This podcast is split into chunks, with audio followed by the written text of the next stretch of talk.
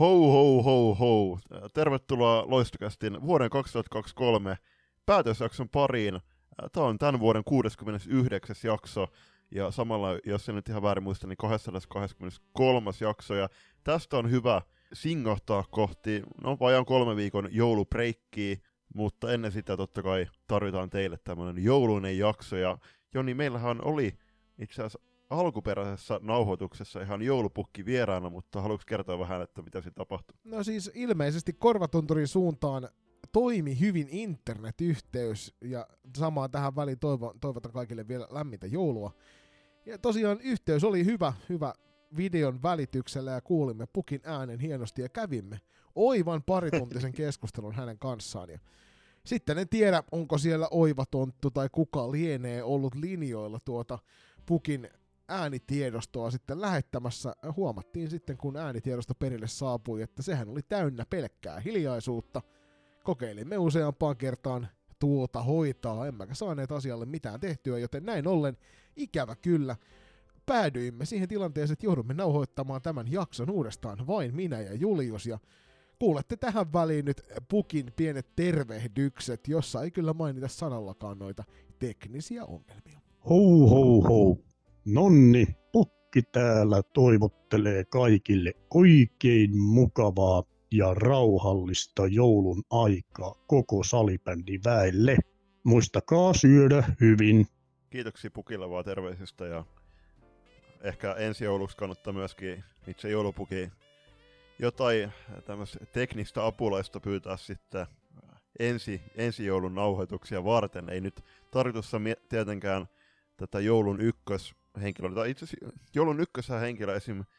kristinuskossa on Jesse eli Jeesus, mutta toinen kak- kakkostyyppi eli joulupukki, niin oli tehty ihan hauska juttu, koska tuossa samana iltana, kun nauhoitettiin tämä ensimmäinen setti, niin Joni laittoi viestiä, että jaha, on mahdollista, että joudutaan, joudutaan nauhoittaa toist, toistamiseen, ja mä olin, ei hemmetti, että oli, tuli semmoinen ton, tonniseteli ilme kyllä hetken mieleen. Ja tässä itse asiassa, voidaan nopea hyppäys myöskin tehdä pari vuoden taakse, kun silloisen FPC Loiston veskarin nykyään tuolla Östensjön riveissä Norjan liikaa pelaavan Minnie Heinisen kanssa nauhoitettiin valokielessä jakso. Vain todetaksemme, että nyt olisi ehkä parempi kutsua Minnie toistamisen nauhoituksia, koska silloin se nauhoitus meni kans vähän mönkään. Teknisiä ongelmia on tässä matkan varrella ollut, ja mä veikkaisin, että jos me otettaisiin tuossa nyt nopea kysely podcasti taajuudella toimivilta ihmisiltä, ihan sama mikä podcasti, minkä aiheen alueella he toimivat, niin väitän, että sielläkin näitä, varsinkin niissä jaksoissa, joissa vieraita otetaan, koska kyllähän tämä on aika selkeitä pässilihaa, mitä tässä tehdään, kun vaikka siis yllätyksekseni olin kuullut, että tosi moni ihmisistä, jotka meidän jaksoja kuuntelee, niin olettaa meidän olevan julppa samassa tilassa. Mutta mehän ollaan tehty näitä reilu vuosi jo sillä tavalla, että näemme toisemme kyllä etäyhteyden välityksellä. Ja näin näemme toistemme reaktiot tilanteisiin, mutta olemme tosiaan omissa oloissamme nauhoittaneet jo hyvinkin pitkän aikaa muutamaa poikkeusta lukuun ottamatta. Joo, joo, näin se on, että, että ei ole hirveästi kyllä viimeisen vuoden aikana ainakaan nauhoitettu samassa tilassa. Et Google Meet jo varsin, varsin hyvin tämänkin asian, ja itse asiassa meillä meni kyllä hetki äkätä tämmöinen mahdollisuus, mikä Google, Googlellakin on, on tarjota, ja ollaan kyllä sitä hyödynnetty varsin tehokkaasti nyt just no, yli vuoden aikana. Et muun muassa suurin osa, tai lähestulkoon sanotaan 95 prosenttia meidän noista jaksojen haastatteluistakin me tehdään kuitenkin etäyhteyksien avulla, koska no, se on he- helpompi tietty järkätä se nauhoitus, että kuitenkin internet toimii aika lailla kaikkialla Suomessa, paitsi tietty, no, jos Suomessa että korvatunturi vähän Ää, ja sitten ilmeisesti Mynämäellä myöskään. Niin, ju, just näin, niin kyllä se on, se on helppo sitten niin kuin jonkun vaikka reeni-illan päätteeksi, päätteeksi laittaa kuulokkeet kulkeet korville, mikki päällä ja aletaan juttella salibändistä. Mutta tässä jaksossa huolimatta siitä, että emme nyt teille pukin risuja ja lahjoja pääse jakamaan, niin me kuitenkin Juliuksen kanssa jaamme omat risumme lajikentälle ja sen lisäksi myös omat lahjamme ja lajikentälle. Mutta aloitellaan Julius ihan konkreettisista lahjoista. Nyt ei puhuta hengenlahjoista, vaan puhutaan nimenomaan ihan fyysisistä lahjoista, ja meiltähän lähtee ensimmäinen lahja mihinkä suuntaan. Lempäälään päin, eli, eli Floorpal alaviva Emmo, joka T14 T16 ikäluokas klassikirveessä muistaakseni pelaa, niin voitti tämän Laura Mannisen EFTllä käyttämän pelipaidan, eli numero 11, komeilee siellä selässä, ja tämän kaiken lisäksi niin siellä on kaikki kaikkien Turun EFTllä pelanneiden, äh, siis naisten, Suomen naisten maajoukkueen pelaajien nimikirjoitukset, niin se on erittäin äh, hieno, hieno paita ja äh, hienoa myöskin vihdoin päästä lähettämään se eteenpäin. Ja äh, kiitoksia kaikille, jotka osallistuitte ylipäätänsä tähän arvontaan. Teitä oli vähän reilu 200 ihmistä.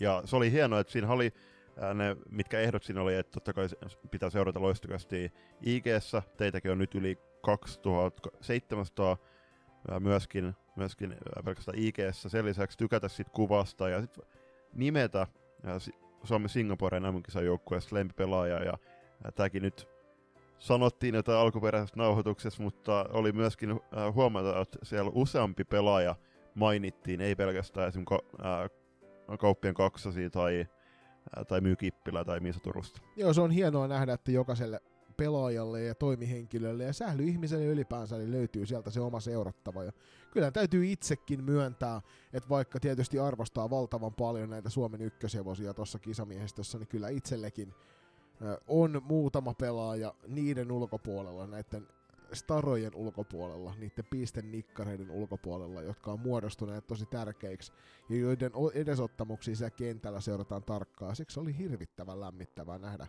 se, että sama tuntuu olevan monella muulla mielessä, kun katselee, kun Suomen naiset noissa MM-kisoissa paino pallon perässä. Kyllä tuossakin tuli huomattua, että, että Loistokästilläkin on paljon seuraajia ja kuuntelijoita tuolla Pohjois-Pohjanmaalla ja sitten ihan niin kuin Lappiin myöten, joka sitten näkyy, että siellä oli esimerkiksi Hanna Niemelä useampi, pe- useampi pelaaja nimes pelaajaksi, niin se on tosi, tosi hienoa, hienoa nähdä, että, että Suomen kisajoukkueen pelaajat merkitsee noin monelle ihmiselle paljon, siis just, että tykkäävät seurata jonkun tietyn pelaajan edes ottamuksia ja, ja näin, mutta mut tähän väliin myöskin on hyvä heittää täältä suunnalta myöskin kaikille teille kuuntelijoille oikein hyvän joulun toivotukset. Tähän jaksoon nyt ilmestynyt jouluaattona kuunneltavaksi ja oikeasti aika, aika moni meidän jaksoista kerää todella hyvän ku- kuuntelumäärän heti ensimmäisenä päivänä.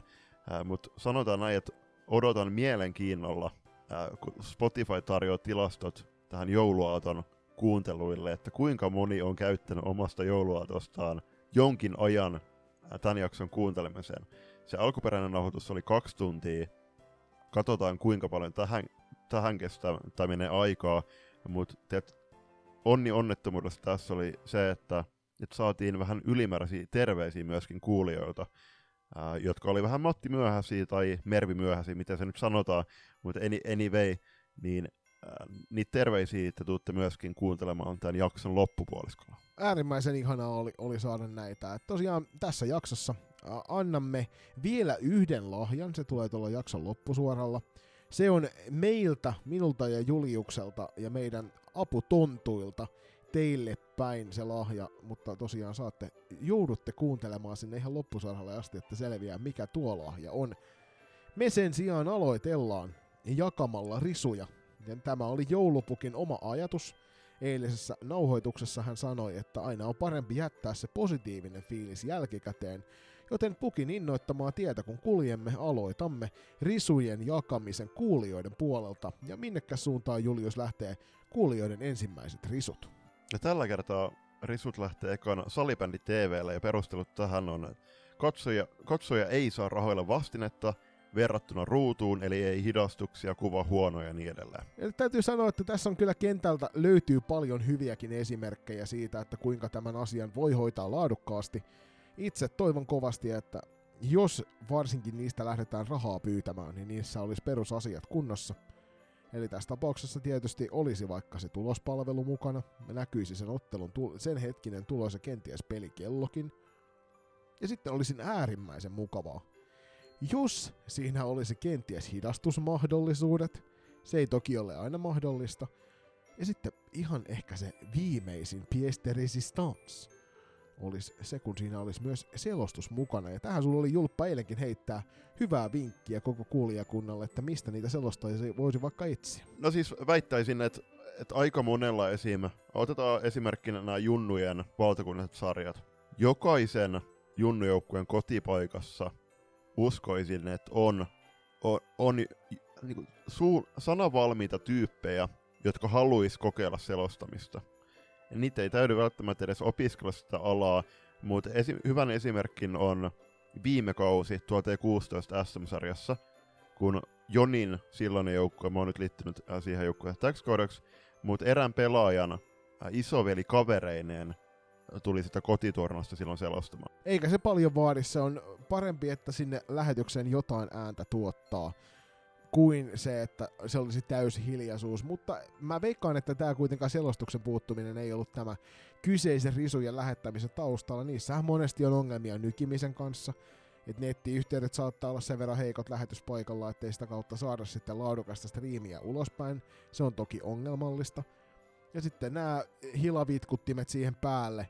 Ja sitten ennen kaikkea, että jos siinä lähetyksessä on ongelmia ja sitten siitä pyydetään rahaa, niin se on kyllä monesti semmonen, joka rupeaa ihmisiä sitten kyrsimään, mitä pidemmälle mennään. Eli harkitkaa tarkkaan, kyllä mä yksittäisissä peleissä osaan hyvin ymmärtää sen, että niihin laitetaan pientä kytköstä kiinni rahan muodossa, mutta en ihan täysin sitä, että, että jos, jos se lähetys ei ole sitten priima tavaraa, mitä ulos tungetaan. Salibändi TV on kuitenkin ottanut aika isoikin kehitysaskelia tämän viimeisen vuoden aikana. Et hyvän esimerkki on se, että alu, alussa ei pystynyt kelaamaan sit taaksepäin, niin muun muassa äh, meidän punasten heti joulutauon jälkeen pidettävän videopalaveri, tai pidettävän videopalaveri varten, niin sain tosi hyviä klippejä otettu tuosta Mosan turnauksesta, mutta siinäkin oli äh, hyvä, niinku, jännä, jännä esimerkki oli siitä, että just, että kuinka samassa turnauksessa olevat striimit voi olla hyvin erilaatuisia, koska SP Vaasa-ottelus ei muistaakseni hirveästi ollut silloin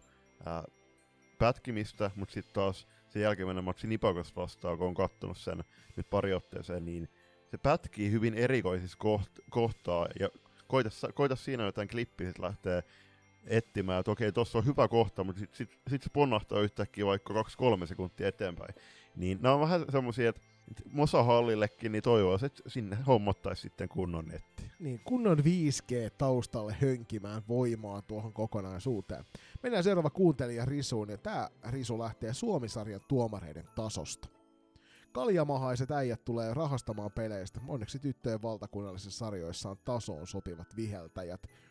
Ja tästä Julius meillä on aika konkreettinen esimerkki taannoin olimme menossa katsomaan T18-peliä tonne Raunistulan salibändi areenalle. Yksi niistä parhaista halleista, mitä Suomi päällään kantaa salibändi tarkoituksessa. Ennen kaikkea kenttä on loistavassa kunnossa. Niin siellä näimme miesten kolmosdivaria livenä paikan päällä. Pitkästä aikaa oli itsekin miesten pelissä katsomassa ottelua.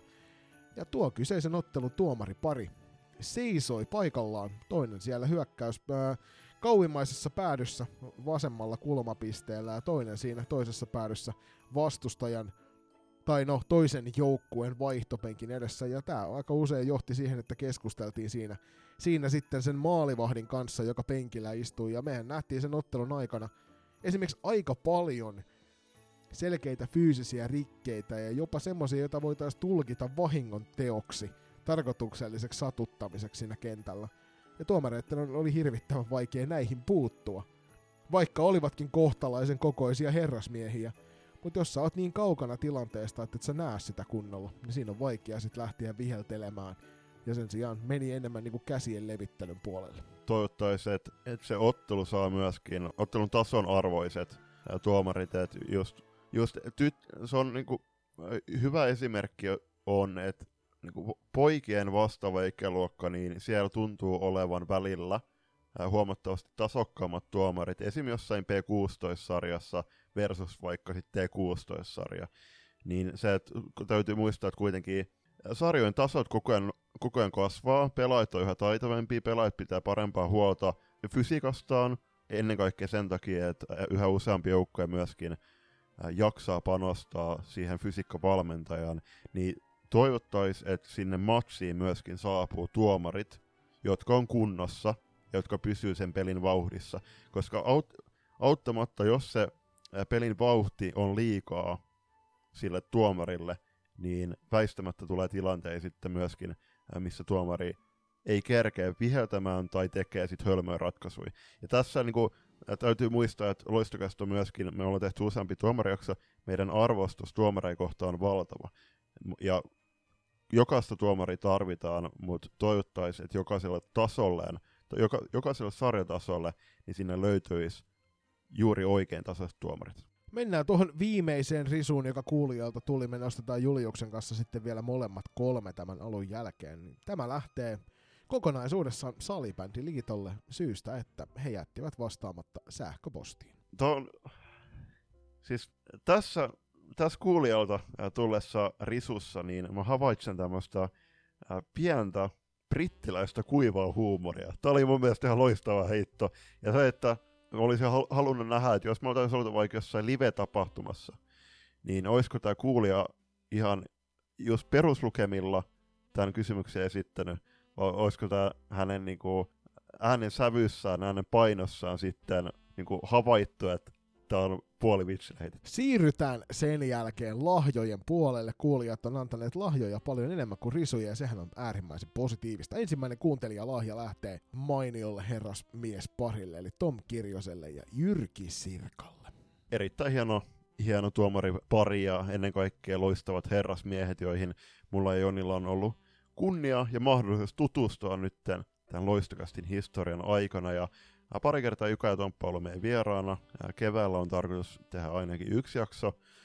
Katsotaan, että jos, jos tämä parivaljakko niin tekisi vaikka joku kymmenen haastattelua meille tässä tämän podcastin historiassa. Ja, ja, ja mutta pieni neka nyt lähtee tässä, tässä kuitenkin pääkallon suuntaan, koska ää, mielestäni en ole ainakaan bongannut heiltä mitään uutista, missä olisi uutisoitu, että Tom Kirjonen ja Jyrki Sirkka lopettavat KV-tuomariuransa, tai ainakin Tomppasen lopettaa, Jukas ottaa jatkaa uuden parin kanssa, mutta tämähän siis, me itse uutisoitiin tästä myöskin meidän podcastin kautta, koska Juka ja Tomppa kertoi kirjaimellisesti ensimmäisenä, ensimmä, ensimmäiselle, ensimmäiselle niin kuin medialle, eli meille, tästä lopettamistarkoituksesta. Ja kuitenkin hyvin meritoitunut tuomaripari KV-kentillä ja myöskin kotimaan kentillä, niin mä olisin olisin toivonut, että tästä olisi tullut hieman isompi uutinen sitten myöskin mu- muussa salibändimediassa. Toivotaan, että sellainen nähdään sitten, kun se viimeinen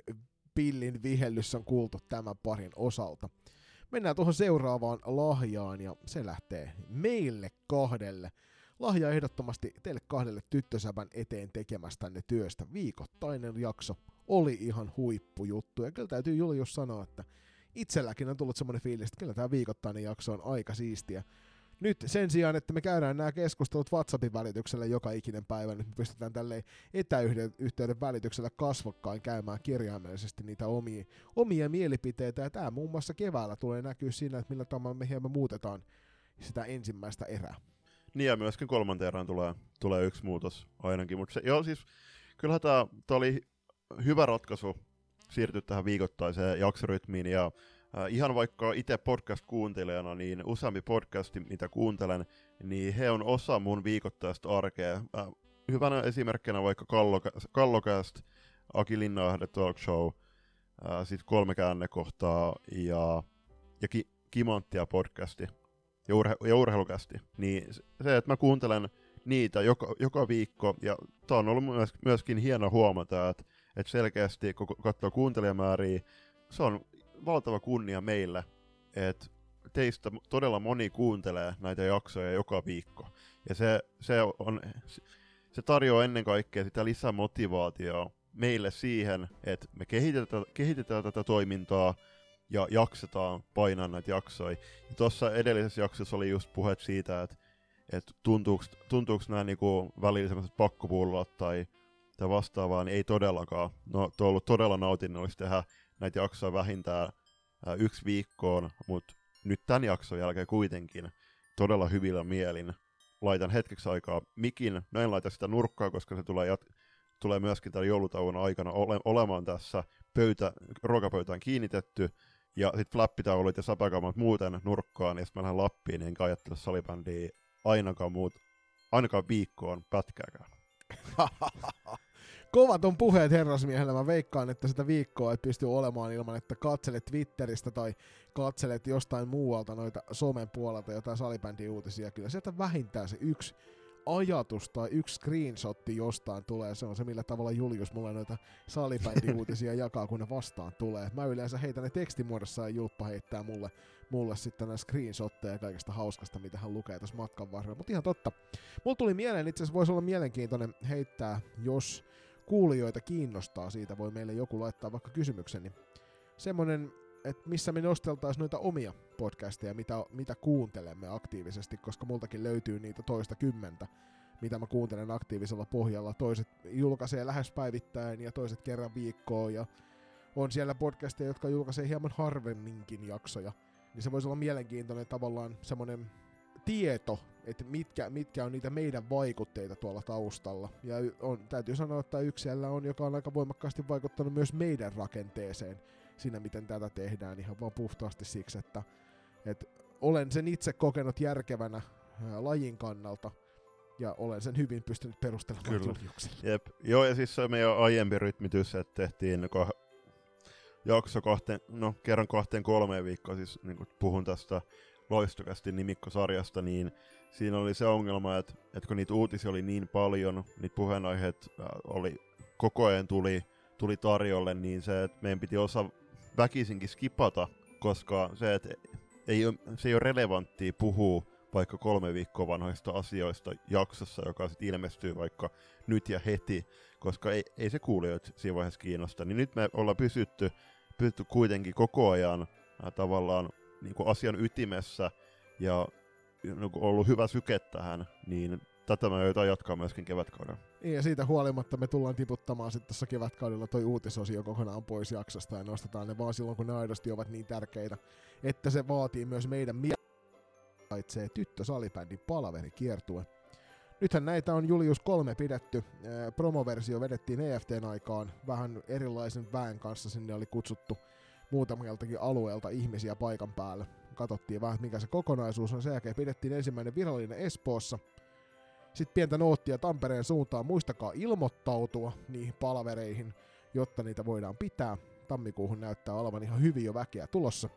Ja sitten tosiaan Turussa pidettiin tuossa viikkoa ennen jouluaattoa pidettiin kokonaisuus ja siinä oli reilu 20 ihmistä paikan päällä ja laadukasta keskustelua. Ja mä itse olisin myöskin yhden niistä lahjoista antanut. Täytyy sanoa, että tämä on ollut hyvä kokonaisuus. Ja ennen kaikkea se, mitä niistä ollaan ulos saatu nyt jo, jopa ihan konkreettisia asioita lajikentän kannalta, niin se on tosi positiivista. Mutta ennen kaikkea parasta on ollut huomata se, että kuinka hienoja, motivoituneita ja intohimoisia ihmisiä työskentelee tyttö- ja naissalibändin parissa. Sanoin siellä Espoon, Espoon meetingissä silloin, niin on ollut hienoa huomata myöskin, että, että nyt ollaan saatu ää, niille keskustelu- keskusteluille, mitä me ollaan käyty esim. sosiaalisen median kautta, niin ollaan saatu niille myös nytkin ää, kasvot. Ja toivotaan myöskin, että tammikuussa, kun mennään Tampereelle, niin teitä olisi siellä todella paljon, eli vinkatkaa myöskin ää, kaikille just Pirkanmaan alueen tyttösäpä toimijoille.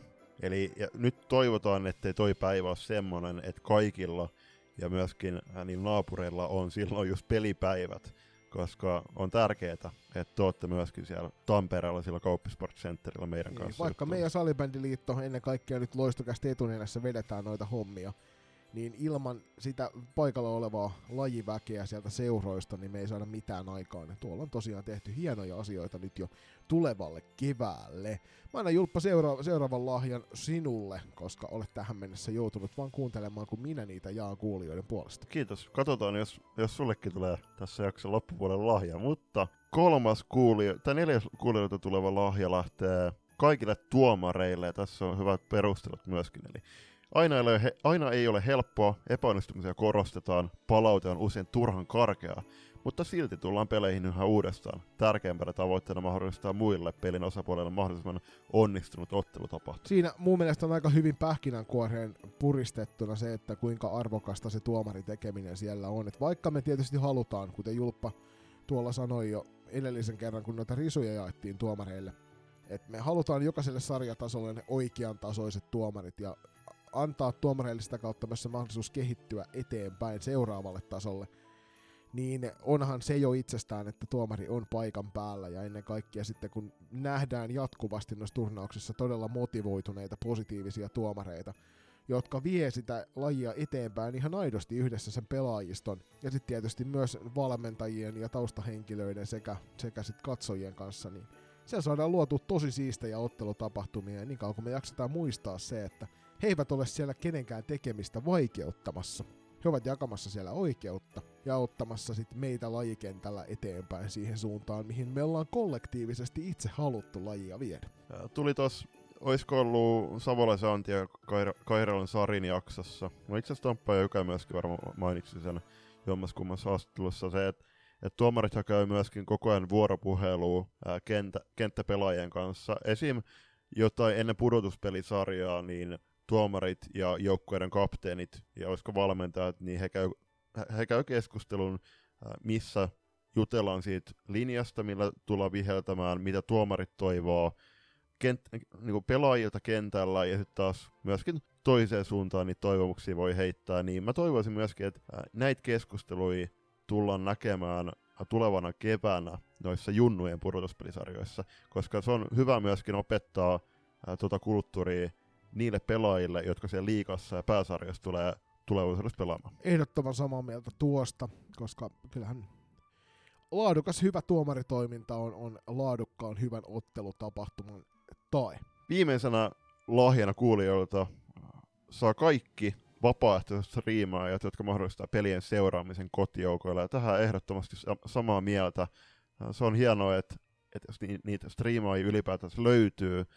Ja kyllähän se on, totta kai siis se, on, se vie osan siitä sen striimaajan pelin keskittymisestä, kun pitää olla koko ajan tarkkana, että mihin se kamera kuvaa. Että se, että se niin kuin väistämättä se syö sitten siitä itse vaikka normaalista ottelutapahtumasta, missä, missä se striimaa ja sitten vaan olisi sen pelin, pelin, pelin katsoja siellä ja nauttisi sitten ottelutapahtumasta, vaikkakaan en yhtään epäile, että se ottelun striimaaminen on myöskin hauska juttu. Positiivista striimaamisessa on, että se pystyy tekemään pohjimmiltaan kovin helposti, sä et tarvitse mitään muuta kuin sen puhelimen. Mutta siltikin joka kerta kun sinne striimilaatikkoon itsesi tunget, niin toivotaan, että se tehdään niin hyvin kuin mahdollista. Ja mikäli se on yhden ihmisen hoidettavissa aina se kokonaisuus, niin siinä on tosi vaikea sitten lähteä katsomaan sitä niin, että se olisi varmuudella sitä parasta priimaa, mitä ulos laitetaan, joten pyrkikää aina siihen, että se striimaaja ei jää yksin tekemään sitä puuhaa, vaan että sillä olisi siinä apukäsiä ja ennen kaikkea sitten myöskin, jos tiedät tarkemmin asioista, niin hyvää neuvoa kannattaa aina antaa, koska sillä tavalla niin saadaan niistä otteluista paras mahdollinen ulosanti myös sinne kotijoukoille. Sitten voitaisiin siirtyä mun ja Jonin tarjoamiin risuihin, ja kumpi aloittaa? No nyt kun sä kerran siinä puhuit, niin jos mä otan ensimmäisen täältä, nämähän toki ovat, nyt jos se kuulostaa siltä, että me ei saada näihin sellaisia wow-efektejä hirvittävän paljon, niin johtuu siitä, että nämä oli tarkkaan mietittyjä nämä risut ja lahjat, ja nyt kun niitä jaetaan toisen kerran niin, että olemme ne kuulleet toisiltamme, toki Julppa onnistuu tuolta myös vaihtamaan yhden tässä välissä, joka on positiivista, niin mun, niin mun ensimmäinen risu-paketti, ja nyt tää on nimenomaan risu-paketti, niin lähtee tonne sarjaohjelmasuunnittelun puolelle ja versus noin ulkopuoliset tapahtumat. Eli kuinka järkyttävän vaikeaksi on tehty Salibändiliiton alaisiin sarjoihin osallistuvan joukkueen osallistuminen Salibändiliiton sar- sarjojen ulkopuoliseen toimintaan. Meillä on maajoukkuetietä, on sekä Eerikkelässä että aluetapahtumia. Meillä on sarjapelejä, aluesarjaa, valtakunnallista, ylialueellista, eri sarjatasoja näissä jatkuvasti. Ja ne hetket, kun ennen vanhaan pystyit muun muassa lähtemään vaikka vuodenvaihteen tienoilla Stuvreettaan vetämään todella hienon turnauksen tai kenties vaikkapa haluat HFC mennä pyörähtämään nyt, kun siellä taas useampi sata joukkuetta – on kokonaisuutena paikan päällä, tai jos vaikka oli T16-ikäinen joukkue, joka halusi osallistua Nordic Challengeen, jossa olisit päässyt kohtaamaan ruotsalaiset kilpasiskot, niin tämä tehdään sarjaohjelmasuunnittelulla mahdottomaksi tai todella vaikeaksi, niin mun sarja tästä lähtee todella iso kasa risuja siihen suuntaan. Mä toivoisin jatkoa varten sen, että näistä käytäisiin isompaa keskustelua koska samojen vastustajien kohtaaminen kentällä vuosi toisensa jälkeen rupeaa käymään aika puuduttavaksi. Ja ennen kaikkea ne elämykset, mitä Stureetta reissustakin saa, niin ne on täysin poikkeuksellisia, jos verrataan pitkään sarjakauteen. Mulla itse asiassa tuli pari otteeseen on tullut Stuvretas käytyä, niin pelaajana kuin sitten kannattajan roolissa, niin ne on ollut ihan huikeet kokemuksia, mitä muistella pitkään. Ja kuvaava on se, että vaikka yhdellä Stuvreta reissu vuonna 2012, niin sen reissun jälkimainingeissa me perustettiin kaveriporukon kanssa salibändijoukkoja, jonka kanssa me pelattiin pitkään yhdessä, joka loi taas sitten sitä merkityksellisyyttä sen lajin, lajin parissa tarjoutuna, ja siis mitä mä menen sillä, niin niitä elämyksiä ja niitä uusia ystävyyssuhteita ja tärkeitä ihmis, ihmissuhteita elämän polulle. T- tällä hetkellä maailman suurimpaan salibänditurnaukseen eli tuonne Störreen, niin siinä on ilmoittautunut 180 nais- tai tyttöjoukkuetta. Arva Joni, kuinka monta niistä on suomalaisia? Mm, tänhän sä taisit sanoa edellisessäkin nauhoituksessa. Mä veikkaan, että viisi. Ihan hyvä, hyvä kessi, mutta se oikein vastaus on neljä, ja niistä kolme on Oilersin joukkueita, joka on siis ihan nauret, täysin naurettavaa, että siis kelatkaa nyt siellä liitossa. Just juuri näiden päivämäärä, päivämäärä sekoilui, sekoiluiden ja maajoukkuettien leirien asetteluiden takia suurelta osalta suomalaisjengeistä, junnujengeistä, on käytännössä evätty pääsy Stuvrettokappiin, koska iso osa joukkueen pelaajista on vaikka samaan aikaan Eerikkilässä pelaamassa täysin samoja, täysin samoja pelaajia vastaan ja pelaajien kanssa, mitä me kohdataan ympäri ämpäri kaudella ristiin Suomessa seikkailtuna. Eli tässä on evätty pääsy Uppsalaan, ja tämä on siis sen takia, että et okei, että vaikka sinne saataisiin joku, joku määrä pelaajia menemään, niin se ei ole todellakaan sama, ju, sama juttu, että jos me so, mentäisiin sitten koko joukkueen kanssa. Ja sitten se on varmasti osa esteenä myöskin se, että, että sanotaan vaikka, että että meidänkin joukkueessa tällä hetkellä pääsee Turku, niin meitä on menossa joku kymmenen sinne T16 Winter Cupiin, niin se, että, että me mentäisiin sitten 12, juu, sorry, hyvä korjaus. Niin me mentäis niin meidän loppujoukkueen kanssa. Täytyy muistaa, että siihen samaan aikaan sitten mahdollisesti jotain ää, lapireissui, lapireissui tai äh, anyway jotain sukulointeja ja sitten totta kai myös mahdollisesti sairastelui, niin me ei voida lähteä sinne sen takia, että me ei saada tarpeeksi pelaajia, koska ei me Uppsala voida lähteä vaikka samalla pelaajamäärällä, kun lähdettiin punaisten kanssa Kokkolaan, eli kahdeksalla plus maalivahdilla, koska se olisi liian kallis reissu. Niin ja sitten tässä käy sellaisia, niin kuin nyt kuulimme tuossa alkuviikosta, itse asiassa viime viikon loppupuolella, että eräs, eräs varsinais-suomalainen seura joutui jättämään Helsinki Floorball Cupin välistä tuossa vuodenvaihteen jälkeen, koska heille laitettiin sarjapelit siihen sopivasti niin, että ne on päällekkäin, eli he eivät pysty lähtemään HFC pelaamaan jos olisi ollut vastassa sit mahdollisesti ulkomaalaisia joukkueita, mä en ole katsonut niitä muita sarjoja, T16, mä tiedän, että siellä oli ruotsalaisia ja oliko yksi eestiläinen joukkue, mutta tämä on tosi sääli näiden joukkueiden kannalta, että joustovara on ihan järjettömän pieni, ja mä tiedän, että siihen varmasti on perustelunsa, mutta toisaalta nämä vois miettiä aina reilusti etukäteen. Me tiedetään hyvin, niin kuin Jyrki Paajanen sanoi meillä haastattelussa – että hän oli muun muassa Nordic Challengein eteen ja samoin kuin Helsinki Junior Challengein eteen niin tehnyt pitkän tovin jo töitä, että sieltä löytyisi se vapaa-aika sille turnaukselle. Ja sitten kuitenkin, kun päästään siihen lähelle sitä turnausta ja ruvetaan katsomaan se, että jaahas me pelataankin tuolla nyt sitten taas paikallisvastustajia vastaan tuossa tammikuun alussa, niin ei voidakaan lähteä sitten tonne HFC pelailemaan. Se on mun mielestä ihan hirvittävän suuri sääli. Mun ensimmäinen risu lähtee junnusarjojen sarjajärjestelmällä tässä pelaajatilanteessa tällä hetkellä. Mikä pointti on edelleen, että me vedetään T21, T18 ja T16-sarjaa? Ja suuri kysymys on myöskin totta kai se, että miksi T16-sarja on tällä hetkellä valtakunnallinen. Vaikka mä hypetin tosi paljon tätä kautta, etukäteen, että jes, todella nättiä päästä bussilla matkaamaan no ennen kaikkea länsirannakkoa pitkin, vaikka Kokkola ja Vaasaan. Eikä siis, onhan tosi hauskaa. Ne on ihan huikeita reissata yhdessä joukkueen kanssa ja kerätä niitä muistoja.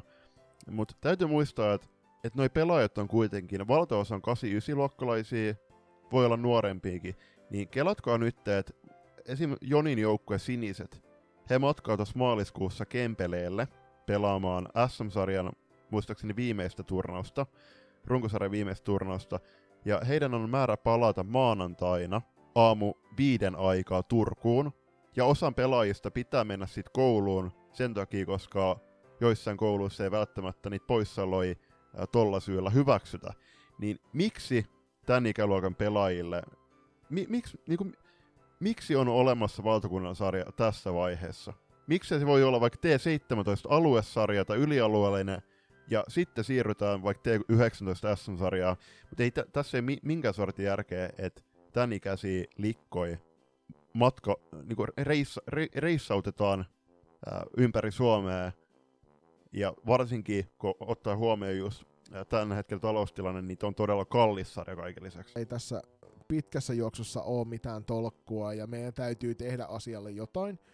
Tässä sanotaan, että niin kuin ensi vuoden aikana ihan sama mikä se on, mutta kustannuksia meidän täytyy laskea. Ja jos, jos se sitten tarkoittaa sitä, että luovutaan nuoremmista valtakunnallisista, niin se on ihan totaalisen fine. Pelaajamäärät on osas joukkueesta niin pieniä, että, että se voi olla senkin kannalta järkevämpi. Se, mikä tuossa monesti unohtuu, on myös se, että, että aluesarjat näivettyy aika pahasti, kun parhaat joukkueet sieltä katoo noihin valtakunnallisiin. Meidänkin alueelta, niin valtakunnallisessa sarjassa pelaa kuitenkin kolme ton alueen kovinta joukkuetta. Ja sinne, sinne alueellisen sarjaan jää sitten niin vähän joukkueita jäljelle, että ne pelaa ylialueellista ja matkustavat senkin kautta sitten myöskin paljon. Jonkinnäköinen hybridimalli ja sitten samaa mieltä siitä, että toi T16 pitäisi kyllä harkita vakavasti, että pidettäisikö sitä jatkossa enää valtakunnallisena sarjana. Ehkä siihen voisi järjestää semmoisen alueellisen kisoittelun vaikkapa sinne tammikuun lopulle, jonka jälkeen sitten joku pienimuotoinen ylialueellinen sarja ja sitten vaikka loppuhuipentuma, johon kasataan Suomen neljä kovin porukkaa. Tää vaan niinku nopeasti heitettynä ajatuksena tähän näin. Mutta joku tommonen kokonaisuus, missä parhaat T16-ikäiset saisivat näyttää osaamistaan omalla alueella, pitää yl- ylläpitää sitä alueellista sarjaa, ja sitten sieltä kuitenkin pääsisi vaikka kilvoittelemaan mitalleista kauden lopussa. Hyvä esimerkkinä on vaikka Pohjanmaan aluesarja T16. Siellä on onko siellä kuusi joukkuetta, viisi kuusi joukkuetta. Ja siellä on niin SSR Nipakos Vaasa pelaa sit valtakunnassa. Siinä on jo siis kolme joukkuetta pois siitä aluesarjasta. Ja, joka on siis erittäin, erittäin merkittävä, merkittävä määrä just tämänhetkisen joukkuemäärän suhteutettuna. Sitten sit joku T18, T2, äh, T21, niin täytyy muistaa, että, että kaikki ei halua mennä välttämättä saman tien, hypätä vaikka aikuisian kynnyksen ylitetty, eli 18-vuotiaan vaikka liikaan pelaamaan. Jotkut puhkee kukkoon, jotkut löytää sen äh, reeni-innon ja oman polun tavallaan äh, pelaajalla siihen niin kuin, äh, huippupelaajaksi kehittyäkseen myöhemmin kuin os- osa, niin se, että tällä hetkellä vaikka T18-sarjassa, niin me pystytään tarjoamaan lukuottamatta Etelä-Suomen ylialueellista sarjaa, pystytään tarjoamaan vaan SM-sarja si- siinä, sille ikäluokalle. Ja jos pelaajalle vaikka siinä kohtaa niin ei reenaminen maistu, tai sitten ei yksinkertaisesti vaikka niin kuin muutenkaan siis mahu ja sen SM-sarjan joukkueen kokoonpano, eikä kiinnosta siitä olla se maksava osapuoli pelkästään siinä, niin meillä on suurimmassa osassa seura- seuroissa tällä hetkellä tarjota vaan mahdollisuus, että okei, että et jos sä haluat jatkaa vaikka meidän seurassa, niin me tuohon naisten kakkosta tai kolmostivari, mitä ottamat pois heiltä, mutta me pelaamaan niitä pelejä tilanteessa, missä pelaajalla on viisi tai parhaimmillaan joku seitsemän junnuvuotta vielä edes. Mennään seuraava risu kohtaan ja mä heitän täältä risuja sarjajärjestelmä uudistuksen dumaajille. Tuossa saatiin kevyen aikaa edellä F-liiga ja Divarin pääsarjatasoa, sanotaan että semmonen kuukaus, ehkä puolitoista. Saatiin katsella rauhassa, että miltä meininki näyttää lukuun ottamatta muutamaa huutelijaa pääkallon keskustelupalstalla. Mutta sitten kun rupesi olemaan niitä isompia tuloksia, niin sitten ne sormenheristäjät ilmestyi sinne saippualaatikoiden päälle kertomaan siitä, että kuinka hanurista tämä uudistus on. Ja kun kylmä tosiasia on se, että katsotaan tätä kokonaisuutta esimerkiksi nyt joulutauon aikana, Niin joo, siellä on, on niitä useamman kerroksen väkeä siinä sarjassa, niin kuin kaikissa pääsarjoissa yleensä aina on. Siellä on sitä pohjasakkaa, me voidaan katella vaikka jääkiekon liikaa tällä hetkellä, terve vaan Lappeenrannan saipa. Niin ihan sama tilanne sielläkin on, vaikka kyseessä on ammattiurheilua jo. Me ei tulla koskaan pääsemään tasoeroista täysin eroon, koska se on ihan sama, onko sulla kahdeksan joukkuetta, koska jos, niistä, jos ne joukkueet eivät kaikki pelaa samalla alueella, niin ne pelaajat eivät ympäri Suomen tule jakautumaan tasaisesti niihin kahdeksaan F-liigajoukkueeseen. Tämä 12 joukkueen sarja on nyt jo osoittautunut mielenkiintoiseksi. Me ollaan nähty, OIF on käynyt yllättämässä muun muassa Loiston Turussa. TPS on hävinnyt tällä kaudella jo kaksi kertaa. Me ollaan nähty yllättäviä tuloksia. Me ollaan nähty paljon yllättäviä hienoja pelejä. Me ollaan nähty paljon myös huonoja pelejä. Ja me ollaan nähty niitä huonoja pelejä myös noilta kärkijoukkueilta. Ja Divari on todella mielenkiintoinen sarja. Siellä periaatteessa et voi varmuudella tietää, kuka voittaa kenet. Paitsi jokerit, joka voittaa kaikki. Ne sormenheristelijät, jotka siellä oli niiden laatikoiden päällä, niin teille kaikille vähintään yksi risu, mieluummin semmonen sopiva, nipullinen, jolla sitten se kaveri siinä vieressä voi vaikka sivaltaa kevyesti takaliston päälle. Se, että annettaisiko tälle nyt vaikka vuosi aikaa epäonnistua ennen kuin seuraavan kerran rupeat huutelemaan. Hyvä pointti myöskin tossa, että, että se on fakta vaan, että ne pelaajat jakantuu Suomenkin kokoisessa paikassa eri alueilla. Esimerkiksi Etelä-Suomessa on huomattavasti enemmän pelaajia kuin vaikka, vaikka Pohjanmaan alueella. Niin se, se nyt on se, se näkyy eittämättä sitten joukkueiden kokoonpanojen äh, vaikka ikärakenteissa äh, ja puhtaasti tasossa ja tossa, että et kyllähän nimenomaan tämä 12 joukkueen sarja, niin se nyt tarjoaa niitä kärkikamppailu keskikastin taistoja ja sitten niitä putoamiskamppailuja. Ja jos ei sun joukkuetta kiinnosta reenaaminen ja panostaminen ää, täysillä niillä resursseilla, mitkä teillä on suotu, niin kyllä se on siis aika nopeasti te löydätte ittenne sieltä runkosarjan viimeiseltä sijoilta, tai viime, viimeisiltä sijoilta. Ja sitten tie kauden päätyttyy, tai kauden loppupuoliskolla on joko suora putoaminen äh, divariin, tai sitten äh, divarikarsintoihin. Ja kyllä sieltä tulee sitten niitä parempia joukkueita joukkueet äh, tilalle. Ja kyllä hyvän esimerkki Ruotti, niin onhan sielläkin tasoeroja vaikka SSLn välillä. Ihan siis huimia. Torengruppen ja Pixbu, selkeät, äh, kär, selkeä kärkikoksikko sielläkin. Äh, Mutta se on Ruotsissa, niin siellä on kuitenkin mo- moninkertainen määrä pel- pelaajia Suomeen nähden, niin totta kai se taso itsessään on, on kovempi verrattuna Suomeen. Kyllä, Julppa, mikä on seuraava risuun? Äh, se menee vähäiselle yleisömäärälle. Toki tässä on vähän turhaa valittaa niille, jotka ei ole paikalla salibändimatseissa. Onko tämä niinku silleen, että, koska... että politiikassa niin ne, jotka ei äänestä, niin ne ei, ne ei saa valittaa? Vaikka ne on nimenomaan ne ihmiset, jotka ei ole valinnut niitä tyyppejä, joista valitetaan. Niin, se on just näin. Että kyllähän se, että et kuitenkin salibändimatseissa on parhaimmillaan käynyt, on ollut kausia, milloin on käynyt hyvin porukkaa, ja muun muassa tänään hei nauhoitushetkellä viimeisessä miesten F-liiga-pelissä mm. oli niin paljon väkeä paikan päällä, että kuuluttaja joutui pyytämään yleisöltä tiivistämistä, että saatiin väki mahtuu istumaan. Jep, siis no hy- hyviä esimerkkejä. Sitten kyllähän niin kuin naistenkin sarjassa on nähty ma- matseja, missä on ollut ihan hyvin porukkaa, mutta sitten niin su- tä- tässä tapauksessa niin okei, totta kai se kuluttaja itse päättää, päättää, että panosta, niin kuin, valitseeko se jonkun tuotteen vai ei, ja tässä tapauksessa tuote on sitten se äh, salibändin ottelu. Äh, Mutta niin kuin, su- eniten mä käännän nyt tässä keskustelussa suuntaa junnumatseihin, koska mä toivoisin, että kaikissa junnumatseissa ne pelaajat pääsis näkemään niitä vanhempia sisaruksia, sukulaisia, kavereita siellä katsomassa. Mä ymmärrän, että, että esim. Kontiolahdelta ei välttämättä jokainen vanhempi lähde jonnekin Faktorin vierasottelun eräviikkeen vastaan.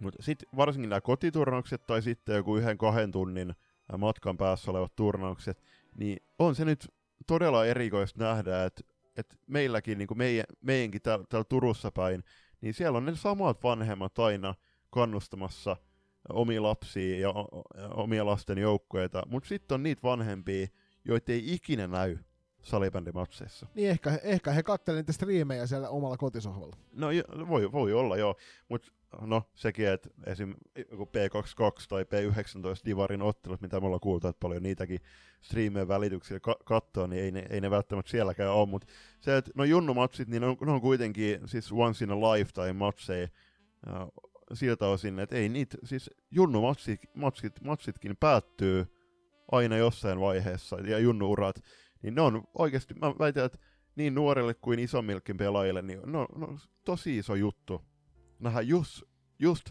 sut kuulia siellä katsomassa, kannustamassa sun lapsen peliin. Tänään muuten eSport Oilers ja Classic, niin 923 ihmistä katsomassa.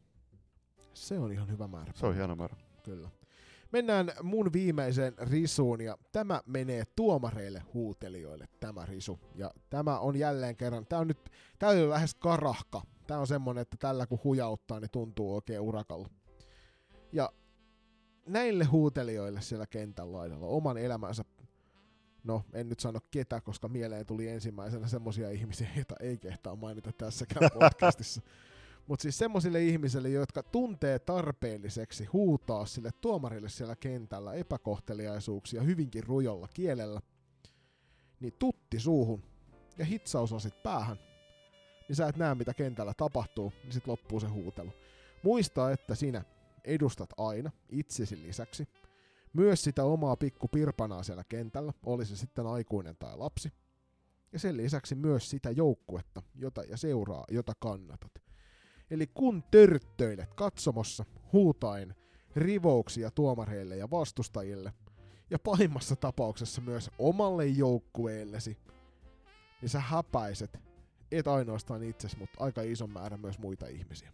Tästä ollaan puhuttu pit, todella paljon myöskin loistukasti historian aikana. Tullaan myöskin jatkossa puhumaan, jos tarve, tarve sitä vaatii, mutta sekin, että juuri, juurikin toi, että se, se katsoja, niin sä aina, aina identifioit johonkin joukkueeseen seuraan itses sun toimilla, niin sä pahimmassa tapauksessa siis sä tarjoat ja tuotat maine haittaa sun joukkueelle ja seuralle, joka taas luo niitä ensivaikutelmia, niitä ikäviä ensivaikutelmia ja asenteita suoja sitä seuraa kohtaa. Täällä on hy- siis hyvä esimerkki, että no Etelä-Suomessa varsinkin on niitä väsyneitä kaiffareita, jotka jostain syystä aina kokee tarpeelliseksi avata suunsa, haukkuu tuomarit maanrakoon, äh, haukkuu vaikka vastapuolen pelaajien äh, fyysisiä ominaisuuksia ja pyrkii ly- lyttämään niitä maanrakoon kuvittelemalla, että se jotenkin hyödyttäisi sitä om- omaa joukkuetta. Niin onhan näitäkin hienoja tapauksia, missä oma pikku Pirkko-Liisa ja hänen joukkueensa häviävät ottelun, niin ensimmäisenä haukutaan helsinkiläiset, sen jälkeen tuomarit ja vasta sitten ehkä siinä vaiheessa ruvetaan katselemaan, että olisiko tässä omakin joukkueen tekemisellä ollut jotain tekemistä asiaan.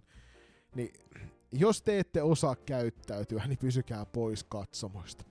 Joo, tähän voi, voidaan myöskin liittää se käytös sosiaalisessa mediassa.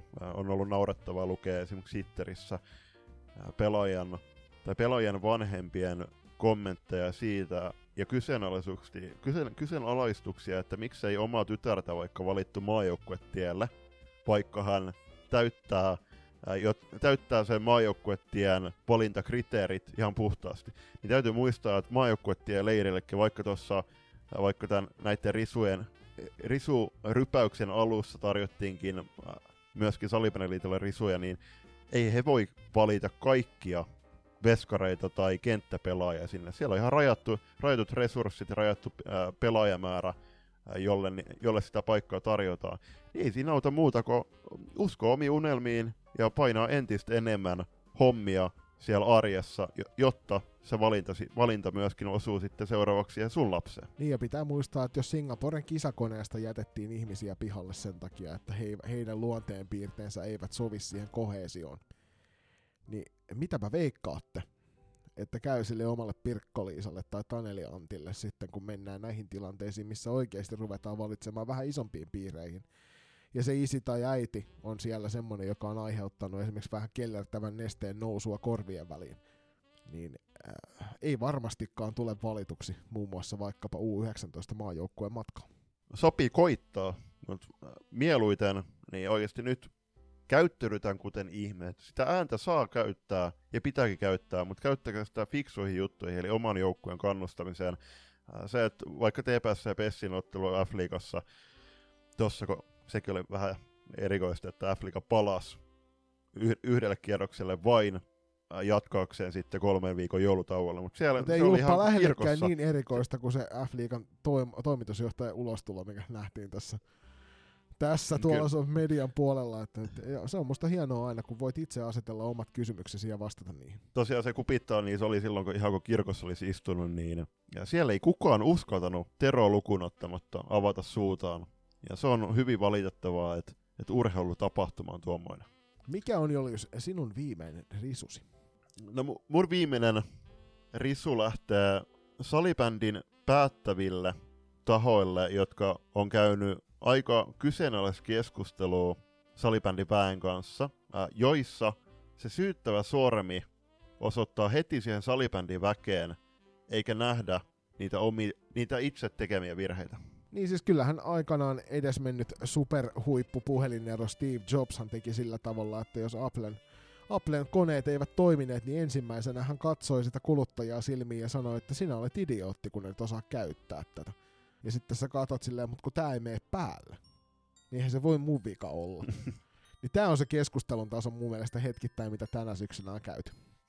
Jo, joo, siis hy- hyviä esimerkkejä vaikka, vaikka tämä tulospalvelukeskustelu, niin siinä, ja, et siinä on joten, jotenkin hyvin erikoista, että et siinäkin on niinku nähty, nähty että ken, laji, niinku lajikenttä olisi tehnyt virheitä. On, onhan se nyt todella iso vitsi, että vaikka, vaikka ne torneopaalin valmiusprosentit, että ylipäätänsä lähdetään tarjoamaan lajiväelle kauden alussa puolivalmista tuotetta. Puolivalmis on julppa aika kauniisti sanottu, kun musta tuntuu, että siitä oli ehkä 15 pinnaa valmiin. Pelkästään niinku No se oli, nettisivut oli avattu valmiiksi, sitten oot silleen, tossa on teille tää tulospalvelu.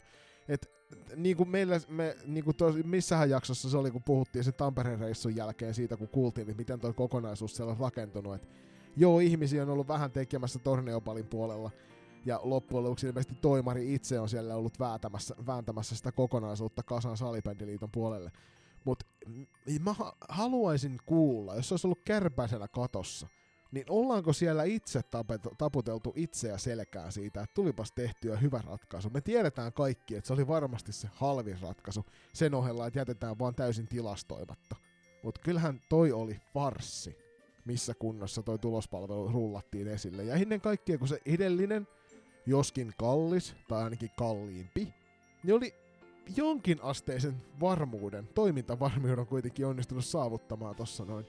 Ja sitten kun tästä on nyt lisän, li, tullut vielä se huono puoli, että vanha kunnon tilastopalvelu.fi ja NHL Fins, toi naisten puoli siellä, niin nämä ei toimi ollenkaan. Eli nyt me kirjaimellisesti ollaan kaikki ton saman sutta ja sekundaa palvelun alaisuudessa.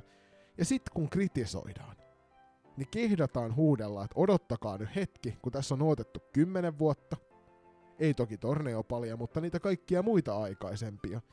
Ja sit syyllistävä sormi osoittaa sitä käyttäjää, että sä et vaan nyt ymmärrä. Niin mikä taho oikeasti käy keskustelua tällä tasolla? Et siellä, siellä Norsunluutornista voisi joskus laskeutua alaspäin. Ja tää on nyt sit, mennä, me käydään noita poseja myöhemmin läpi, missä mun täytyy heittää sitten kyllä iso peukkuu. Muun muassa Toivola Jonille, ja Ojala Jussille siitä, että kuinka avoimesti he ovat olleet valmiita keskustelemaan näistä asioista.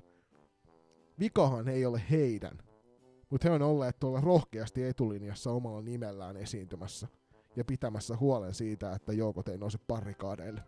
F-liigan toimitusjohtaja Kimmo Nurminen vastaili, vastaili, että millä mielin jouluviettoon lähdetään F-liigan, F-liigan niin näkökulmasta, niin tä, tälläkin oli niin ympäripyöreitä vastauksia, että joten, esim, mitä, miltä seuran tilanne näyttää tällä hetkellä? No tähän totta kai peilataan, että harrastajamäärät vaikuttaa suoraan seuratoiminnan elinvoimaisuuteen, mutta F-League on verrattain nuori brändi ja reilussa kolmessa vuodessa seurat ovat tehneet arvokasta työtä viihteellisen puolen esiintoimessa, erityisesti sosiaalisessa mediassa. Niin tossa oli huvittavaa, että tuossa flexattiin nyt niillä seuraajaluvuilla, mitä F-League on saanut vaikka TikTokissa ja Twitterissä ja Instagramissa, vaikka ollaan hyvin nähty, että et, no, et, sekin, että se, mikä se, tai jotain, että et yleisömäärissä on nähty kehitys viime vuoteen nähtynä, vaikka esim. tässä pitäisi kuitenkin ottaa, niinku, niinku kääntää katseet vaikka neljän vuoden päähän ennen koronaa, ja lähtee niin oikeasti kädet sa- saveessa tekemään duunia. Et ei, kyllä tuossa huomataan, että vaikka f on joku, yli, sanotaan, että yli 50 000 seuraajaa oman, omissa sosiaalisen median kanavissa, niin eipä se ole hirveästi tuonut kuitenkaan väkeä katsomaan. Kemminkin päinvastoin, että siellä toki tehdään hyvää duunia, sitä me ollaan itsekin sanottu, että Isotalo Ilari ja hänen adjutanttinsa siellä mediapuolella painaa f puolesta hyvää duunia, laadukasta materiaalia tulee ulos, mutta jotenkin tuntuu siltä, että siinä on aika iso niin kuin, ero siinä, millä tavalla me katsotaan tätä kokonaisuutta. Et, et, kehityshän toki huonokin kehitys. Eli kun sanotaan siitä, että asiat kehittyy, niin jos ei sitä erikseen profiloida, että onko se hyvää vai huonoa kehitystä, niin sehän on, kaikkihan on kehitystä.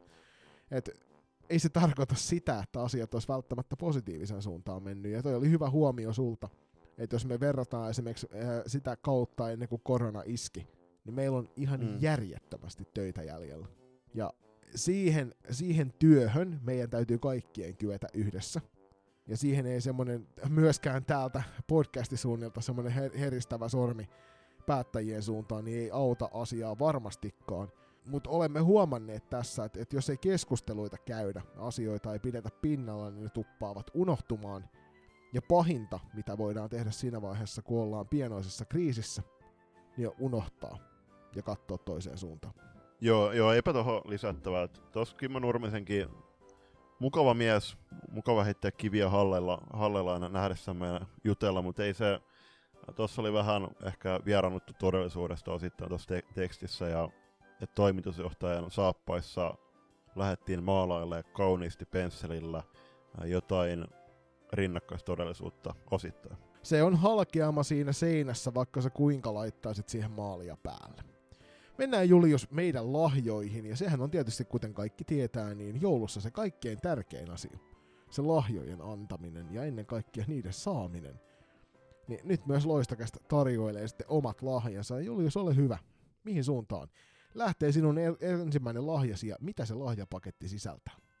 Se lähtee Salipaniliiton viestinnän suuntaan menneenä, menneen vuoden aikana ja nyt esimerkkejä. Jussi Ojala Salibandiliiton viestintäpäällikkönä, jos nyt oikein hänen tittelin muistan. Viestintä Jumala. Kyllä, ju, just, just näin.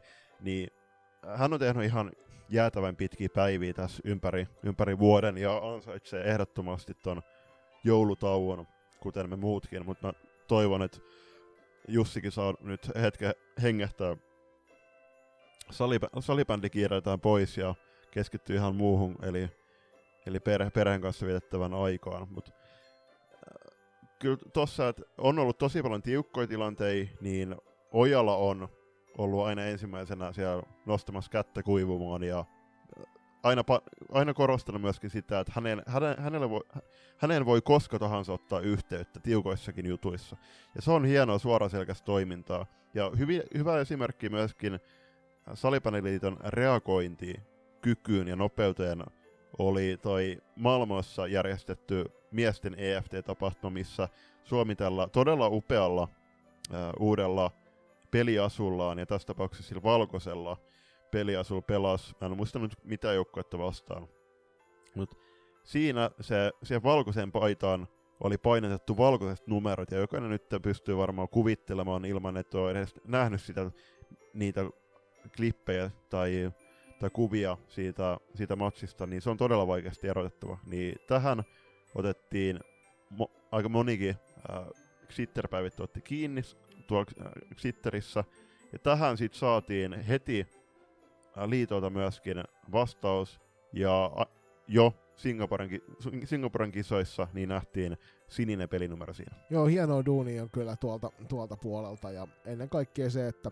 että mä itse toivon Jussille käden rentouttamista ja me puhuttiin siitä eilisessäkin nauhoituksessa, että vaikkapa joku mukava 45 minuutin ylävartalohieronta, missä sitten saadaan krampit sieltä olkavarresta pois, niin jaksaa sitten taas keväällä nostella kättä pystyy virheen merkiksi. Ää, mä heitän vielä siihen lahjapakettiin sitten oikein lämpimät villasukat.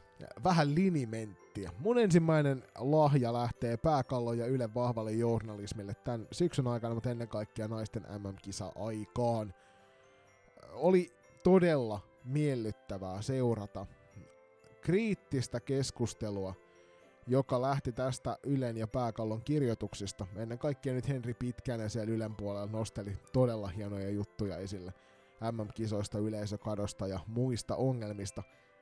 Se, se, on, se keskustelu on jatkunut näihin päiviin asti tuolla sosiaalisessa mediassa.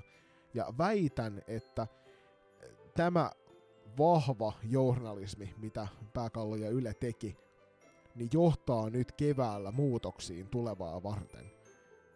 Koska se, se osui selkeästi lajikenttään. Ja mitä multa löytyy lahjapaketista useampikin asia. Pääkallon puolelle lähtee ensimmäisenä Jeesus-teippiä. Sillä pystytään hiljentämään huutelijat, ei muuta kuin sopivasti siihen huulten päälle, niin kuin kaikissa kidnappaustraamoissa on nähty. Punainen lankapuhelin, toinen puoli puhelimesta menee Ojala Jussin pöydälle, toinen siihen siihen Joel Siltasen työpöydälle ja siitä pystyy sitten suoraan nostamaan luurin korvalle ja pirauttamaan sitten tonne mummo suuntaan ja kysymään, että millä tavalla ne asiat oikeastaan menikään. Erika Kamsula, Julppa varmaan samaa mieltä tästä vahvaa kirjoittamista nyt ennen kaikkea naiset tyttösalibändin puolesta. Ja hänelle soisi enemmän näkyvyyttä ja siihen toivotaan isompaa kynää, jotta, jotta sitten tuo näkyvyys to- toteutuu. Erika, hienoa duunia. Ja Ylelle toivotaan, että, että lahjapakista löytyy tilaus Ruutu Plussaan sekä SP Nivalan Divari-peleihin, jotta sielläkin ymmärretään, että salibändiä on myös MM-kisojen ulkopuolella. Tosi hyviä pointteja, samaa mieltä, että se journalismin taso, niin se on, on, oli korkealla nyt kisojen aikaa ja muutenkin tehty, tehty siellä noissa eri instansseissa oikein hyvä duuni. Mä toivoisin, että, että Ylellä voitaisiin lisälahjapakettina heittää tämmönen, onko se syntikka, tämmönen siis piano, millä, millä on, esimerkiksi Yle on tehnyt sitten niitä hiihtoääniä jonnekin hiihtokisoihin, niin se nyt on kylmä fakta, että siinä onko se Kouvolan lakritsi Suomen kappiin, mitä, se nyt, mitä nimeä se nyt kantaa, niin sinne Lahden suurhallissa, kun se pelataan tuossa tammikuussa, niin se on kylmä fakta. Voit, siis toivon, että on väärässä, mutta siellä ei hirveästi porukkaa ole.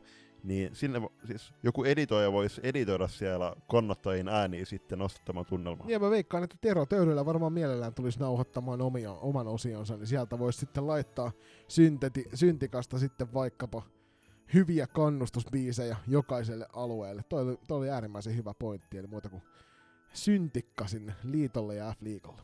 Mm, kyllä. Ja sitten loppukoneetti tähän keskusteluun on se, että et joo, et tosi hyvä keskustelu ja juttui pääkallo ja Yle tehnyt. Ja myöskin lajiväki on, on siitä käynyt keskustelua, mutta fakta on se, että sitä keskustelua pitää myöskin kyetä käymään jatkossakin ympäri vuoden ja jatkaa vaikka noista MM-kisoistakin keskustelua, koska aika nopeasti ne unohtuu ja jää muiden puheenaiheiden alle, jos ei me jakseta myöskin nähdä vaivaa jatkossa noihin juttuihin. Ja to- toivottaisiin, että salibändikeskusteluiden määrä lisääntyisi vuonna 2024.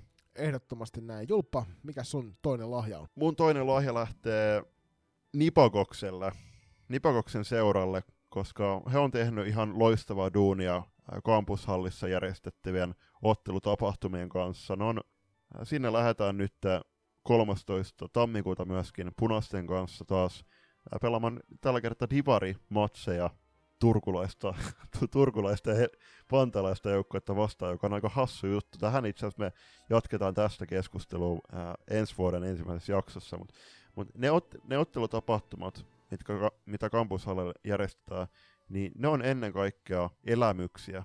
Ää, se on, väist, siis sanon, että jokaiselle pelaajalle, vaikka, vaikka ne ei saman tien sitä sanoiskaan, niin on tosi iso juttu, että he pääsee kentälle nime, nimensä kuulutettuna juoksemaan.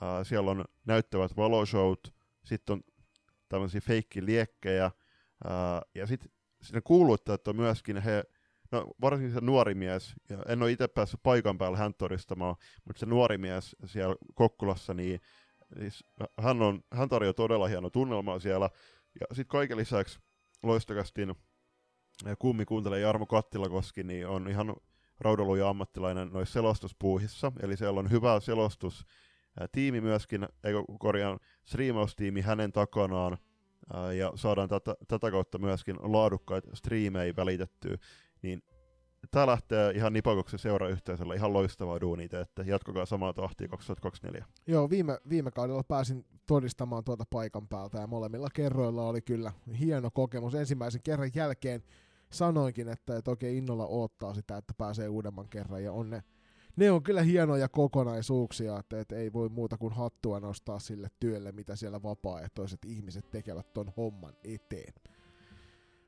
Tuossa viime kauden Suomen mestari Nipakos ja SP Vaasa, siellä juuri nimenomaan oli se syy, minkä takia toisen kerran paikan päälle pääsin tuonne Kokkolaan, niin yhteistyötä ovat tehneet hienosti lajikentällä ja mun toinen lahja lähtee kaikille niille laji-ihmisille, jotka tekevät yhteistyötä lajikentällä.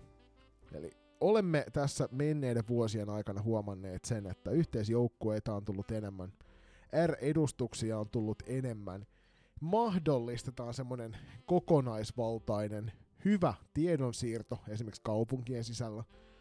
Ja sieltä toisesta joukkueesta löytyy helkkarin hienoja ihmisiä, joiden kanssa keskustella sitten vaikkapa treeni suunnitelmista, hakea sieltä vähän uusia fiiliksiä itsellekin siihen arkiseen aherrukseen. Niin mä haluan, että jokainen ihminen, joka tekee aktiivisesti yhteistyötä lajikentällä, niin saa lahjapaketin. Ja tuossa lahjapaketissa, Julppa, jouluinen kaakao- ja vaahtokarkkipaketti, jota voi jakaa sitten yhteistyökumppaneiden kanssa. Oikein, oikein hyvä, hyvä lahja ja myöskin paketti on, on lahjan arvoinen. Siis tuohon mun, mun toisen lahjan, niin mä heitän pakettiin. No heitä vaikka alkajaisiksi täyden kampushallin tuohon T16 Divari-turnaukseen 14. tammikuuta. Ja ehkä vuoden salibänditeko. Se on aika kovaa valuutta. Ehdottomasti. Mikä julppa on sun kolmas lahja? Ja minne se lähtee? No siis ensinnäkin pakko sanoa tuohon yhteistyöjuttuun, niin todellakin loistokas kannustaa yhteistyön lisä, lisäämiseen, lisäämiseen ja pit, ennen kaikkea pitkäjänteiseen yhteistyöhön. Ei lähdetä hakemaan mitään pikavoittoja yhden kauden yhteistyöllä, vaan jatketaan sitä tulevaisuuteen. Se ei, en meina sitä, että, että sen yhteis, vaikka yhteisjoukkojen pitää, pitäisi jatkaa sitä yhteistaivaltaan, jos ei se ole mahdollista, niin vaikka useamman vuoden putkeen, vaan sitä just, että autetaan toisia avun tarpeessa, ja sitten muun muassa noit, hy- hyvä pointti on noin R-edustukset, niin se on, mekin ollaan hyödytty sit tosi paljon, että me ollaan saatu niin, miettikää Turun palloseurasta, Voisit, voisitteko kuvitella, että kaksi turkulaista joukkuetta pystyvät te- tehdä yhteistyötä. Niinpä. Ja sitten olla myöskin Salon palloilijasta saatu pari loistavaa veskaria, niin ne on, ne on tämmöisiä konkreettisia esimerkkejä siitä. Mun kolmas lahja lähtee Savokarjalan 17 aluesarjalle ihan puhtaasti siitä esimerkistä, mitä he näyttää koko lajikentälle Suomessa. Eli, es, eli, eli kunhan te nimenomaan, nimenomaan teette yhteistyötä ja jaksatte panostaa teille tärkeisiin juttuihin, juttuihin niin tämä Savokarjalan T17 aluesarja on loistava esimerkki siitä, että tässä ennen kaikkea on mietitty alueen, pelaajien ja joukkueiden sekä seurojen parasta. Toi on esimerkki, joka ollaan nostettu esille myös noissa tyttösaapa palverikiertueen kolmessa ensimmäisessä jutussa jo, koska se on hyvä esimerkki myös siitä, että liitto tulee kyllä vastaan näissä asioissa ja mahdollistaa vähän erikoisempienkin rakennelmien rakentamisen niin kauan kuin se sen alueen ihmis, ihmiskunta niiden lajien tai sen salibändin ympärillä niin on valmis tekemään näitä tämmöisiä päätöksiä. Ja se, on, se vaati, me kuultiin sitä kyllä, että se vaatii aika paljon keskusteluita, se vaatii vähän sitä parran raavintaa ja saattoi olla, että vaatii ehkä ylpeyden nielemistäkin joltain osalta, mutta sen kautta saatiin jotain sellaista aikaan, joka toimii hyvänä esimerkkinä meille kaikille siitä, että mikä on mahdollista, kun laitetaan kättä yhteen. Kyllä, ja mun lahja, lahjana heille lähtee edelläkävijän kävijän, kävijän titteli. Eli mä toivon, että tämä on esimerkki, mistä muut ottaa nyt tulevalla kaudella sitten mallia. Onko tämä rintaneula mahdollisesti? Rintaneula tai vaikkapa kangasmerkki. Kangasmerkki hyvään partiolaishenkeen, kyllä. Mun kolmas ja viimeinen lahja lähtee äiti ja isi valkuille. Itse olen ollut sellainen, en ole sellainen enää. Julius myös tuolla toisella puolella mikki-yhteyttä on harvinaislaatuinen tapaus siinä, että hänellä ei ole oman lapsen kautta suoraa yhteyttä seuratoimintaan tai tuohon valmennukseen. Mutta ilman äiti ja isi valkkuja valmentamisen tekeminen ennen kaikkea noissa pienemmissä junioreissa olisi mahdotonta. Mutta se kantaa myös tosi pitkälle. Esimerkkejä löytyy muun muassa F-liigasta siitä, että kuinka pitkälle voi päästä sitten, kun löytää sen kipinän siihen valmentamiseen. Isi tai äitinä, niin se on, se on musta äärimmäisen hienoa ja mä haluan heitä lämpimästi muistaa, koska ilman teitä toi seuratyö olisi aika mahdotonta. Olette salibändikentän tuki ja turva. Ei lisättävää. Hei, multa lähtee lahjapaketissa, kun et kerran lisännyt tuohon mitään, niin villasukat ja isosti kunnioitusta. Kyllä, ehdottomasti. No lisättäkö sen verran, että on, on päässyt myöskin sekä äiti että isi valkkuihin tässä oman valmennusuran aikana tutustumaan ja äh, muistelen myöskin lämmöllä omia junioriaikoja, jolloin meidän joukkueessa oli isi ja äiti valkkuja, jotka äh, uhrasivat paljon omasta vapaa-ajastaan tärkeään juttuun, mikä toivoakseni ja uskoakseni myöskin toi heille merkityksellisiä asioita sitten muisteltavaksi kiikkustuolissa. Näin olemme jakaneet risut ja lahjat sekä kuulijoiden että itsemme osalta. Viimeinen osio tuossa pienen breikin jälkeen antaa teille sen loistokästin ison joululahjan ja sen lisäksi myös antaa teidän kuulla kuulijoiden terveisiä näin jouluaattona. Haluatko olla mukana tukemassa loistokästin matkaa sählyviidakossa? Siihen löytyy monia eri tapoja, aina kuukausilahjoituksista paitoihin. Jos siis tilanteesi sallii, niin olisimme kiitollisia kaikesta avusta, jonka teiltä saamme. Upeat hupparit, kollegit ja teepaidat löydät osoitteesta kauppa.kloffa.fi kautta loistokäästä. Jos puolestaan haluat ryhtyä kuukausilahjoittajaksi, se onnistuu Patreonin puolella. www.patreon.com kautta loistokäästä tarjoaa eri tasoja, josta löytyy jokaiselle varmasti se sopiva. Ja mikäli haluat yhteistyöhön meidän kanssamme, on ääniaaloilla aina tilaa lisäkumppaneille. Laita sähköpostia osoitteeseen palaute at ja jutellaan lisää. Kiitos.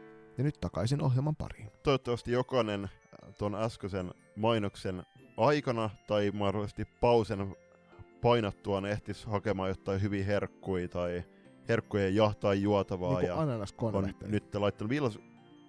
No, muun muassa terveisiä vaan äh, Annukka Löönruutille äh, sinne oletettavasti Nurmijärven suunnille, jos olet, tai ootkin Suomen palannut äh, joulua viettämään. Mutta tosiaan ottakaa hyvä asento, laittakaa lämpimät sukat, eli villasukat vaikka jalkaan, joku viltti siihen ympärille. Ja nyt tässä vaiheessa, jos olette kelannut tällä hetkellä, niin lupa painaa myöskin play-nappulaa. Lähdetään kuulijoiden terveisistä ja me, me ollaan pyritty tässä menneet puolitoista vuotta pitämään kiinni siitä, että ei anneta ilmi sitä, että kuka näitä vi- kysymyksiä ja kuka näitä terveisiä lähettelee, mutta tässä tapauksessa tuossa muutama kappale, missä, missä se nimi on siellä selkeästi mukana. Ja tämä selkeästi on myös heidän toiveensa, että haluavat sen kuuluttaa. Ja ensimmäinen on juuri yksikin näistä. Terkkui Vaasasta, Nipakoksesta suluissa ja kaikille Tsemi 2024 peleille. Kiitoksia terkuista ja terve, terveistä takaisin. Takaisin myöskin loistokas toivottaa kaikille Tsemi 2024 peleille. Tämä on mun, mun mielestä hyvä esimerkki siitä, että miten vilpittömästi toivotetaan jokaiselle onnea, on, onnea noihin tulevan kevätkauden peleihin, koska se on, se on hienoa myöskin nähdä niitä muiden, muiden joukkojen pelaajien onnistumisia. Ja kyllä tämä, tämä skene, missä mekin nyt päästään elelemään, niin se on hyvä esimerkki, että, että kuinka, kuinka paljon nämä pelaajat on luonut pelaajat sekä toimarit ja vanhemmat on luonut ystävyyssuhteita muiden joukkueiden kanssa. Seuraava terveinen kuuluu näin. Kaikille terveyttä ja tsemppiä tuleviin matseihin sekä rentouttavaa joulua. Kolmantena terveisenä täällä tätä itse kysymys, eli Julpani ja Jonin kolme joululahjatoivetta keväällä 2024 salibändin liittyen. Ja mä voin vaikka aloittaa mun ensimmäisellä joululahjatoiveella ensi kevääseen liittyen. Ja se on ehdottomasti, että saataisiin yleisöä lisää katsomoihin. Mun ensimmäinen on nyt eilisen nauhoituksen poikke- poiketen, niin on ihan konkreettinen lahja. Mä toivon uusia valmennussukkia. No itse asiassa tähän nyt, koska ei nyt paineita, ja ei ole siis mit, missään nimessä pakko, mutta kun itsekin kuulun t- tähän kyseiseen valmennustiimiin, niin mä oon ollut kateudesta vihreä, kun mä oon nähnyt Markolla sekä Jonilla nämä upeat, su- upeat sukat, niin en pistäisi pahaksi, niin sanotaan näin, että mun kengäkoko on siinä 4445 tienoilla, aina voi olla vähän isommat, että kyllä ehdottomasti toi, todella, todella hyvä uh, toive. Uh, Oliko, Mun toi- niin tää ei ollut sun toinen toive, kuitenkaan. no joo, siis okei, okay, mä, mä voin, toi on mun toinen toive kanssa. Mä toivon tulevana keväänä ja itse asiassa koko ensi kaudelle sitä, että me oltaisiin valmiita käymään niitä koviakin keskusteluita, sellaisia keskusteluja, jotka tuntuu vaikealta.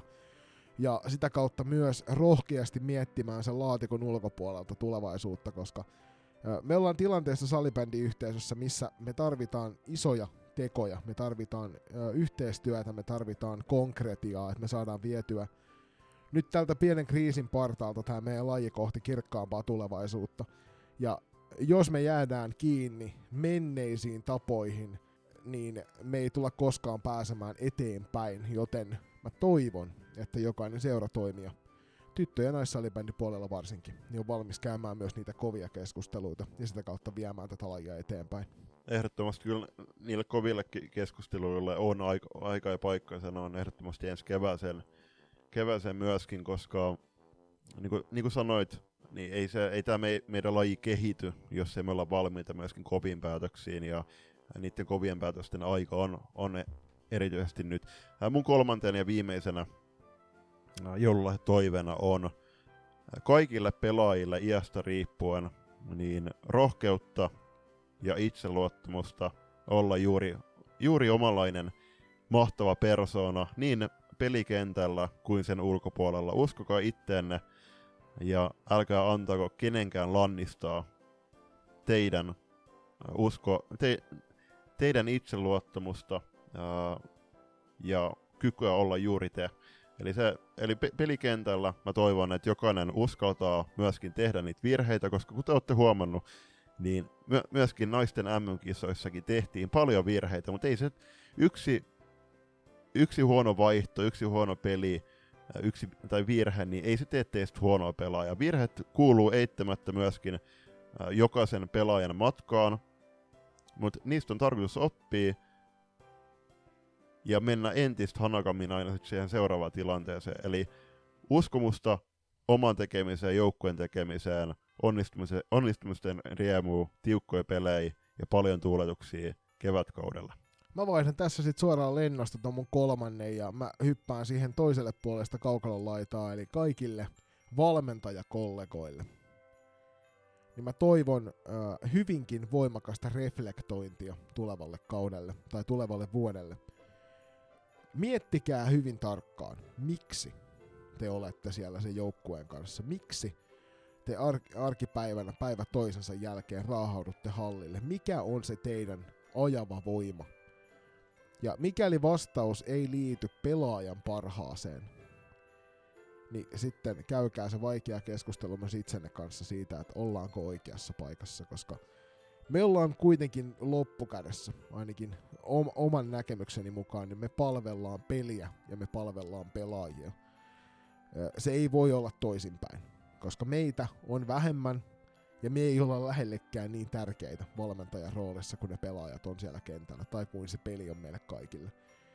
Niin vo- voimakasta itsereflektointia toivon kanssa kollegoille. Seuraavaan terveisen kuulijoilta. Ei muuta terveisiä kuin, että kiitos, ja tähän tämmönen kättelyhymio. Ää, Kiitos itsellesi, juuri sinulle, joka oot, oot hypännyt meidän matkaan, oli se si- sitten joulukuussa 2020 tai sen jälkeen. Teitä on tullut hieno määrä. Ää, Tavoitteena on, että tämä, tämäkin loistokas yhteisö kasvaa ja jatkaa kasvamistaan niin kuulija kuin seuraajamäärän avulla, ja tätä kautta sitten saadaan tätä meidän skenen näkyvyyttä paran, parannettua. Torven Vesa, Oulun suuri mies, lähettää hyvää joulua kaikille säpäilijöille.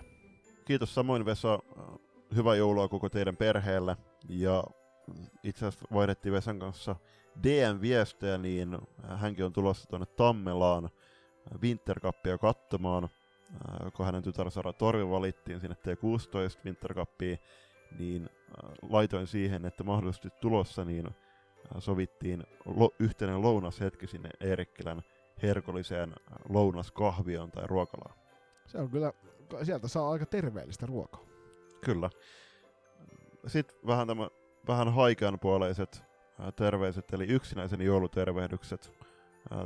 toivottavasti jokaisella on, jos haluaa, niin on mahdollisuus viettää joulua teidän läheisten, läheisten ja tärkeiden ihmisten kanssa. Mulle itse itse joulu on ehdottomasti rauhoittumisen aikaa ja, ja silloin se kaikki fokus on, on mulle tärkeissä, tärkeissä ihmisissä. Totta kai ää, niitä tärkeitä ihmisiä jää myöskin väistämättä sen perhejoulun ulkopuolelle, mutta silloin pelataan lautapelejä. Ää, ehkä välillä ää, äkki pikaistutaan, koska vaikka Julius on niin hyvä lautapeleissä, mutta semmos se on ja, ja nautitaan siitä yhteisestä ajasta. Joo, mikäli, mikäli tota mahdollisuus on, niin toivon tätä samaa kaikille teistä. Itse nautin siitä, että saan olla yksin, mutta se on silloin, kun se on ö, omaehtoinen valinta. Ja muistakaa se, että, että jos teillä lähipiirissä on joku ihminen, joka vaikuttaa siltä, että joulun aika saattaisi olla yksinäinen, niin ottakaa ja ojentakaa hänelle mahdollisuus liittyä vaikka teidän jouluunne mukaan tai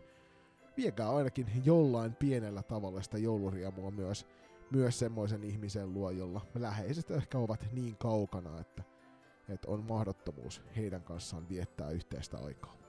Juuri näin. Terveiset tulee Helsingin suunnalta. Sieltä eräviikingit kiittää teitä työstänne salibändin esille nostamisen eri medioissa. Kiitoksia Erville siitä, että, että olette tehnyt meidän kanssa hienoa yhteistyötä nyt pitkälti kolme vuotta. Teidän suuntaan on aina helppo ottaa yhteyttä ja saadaan aina, aina faktoja myöskin sieltä sitten tarkistettua.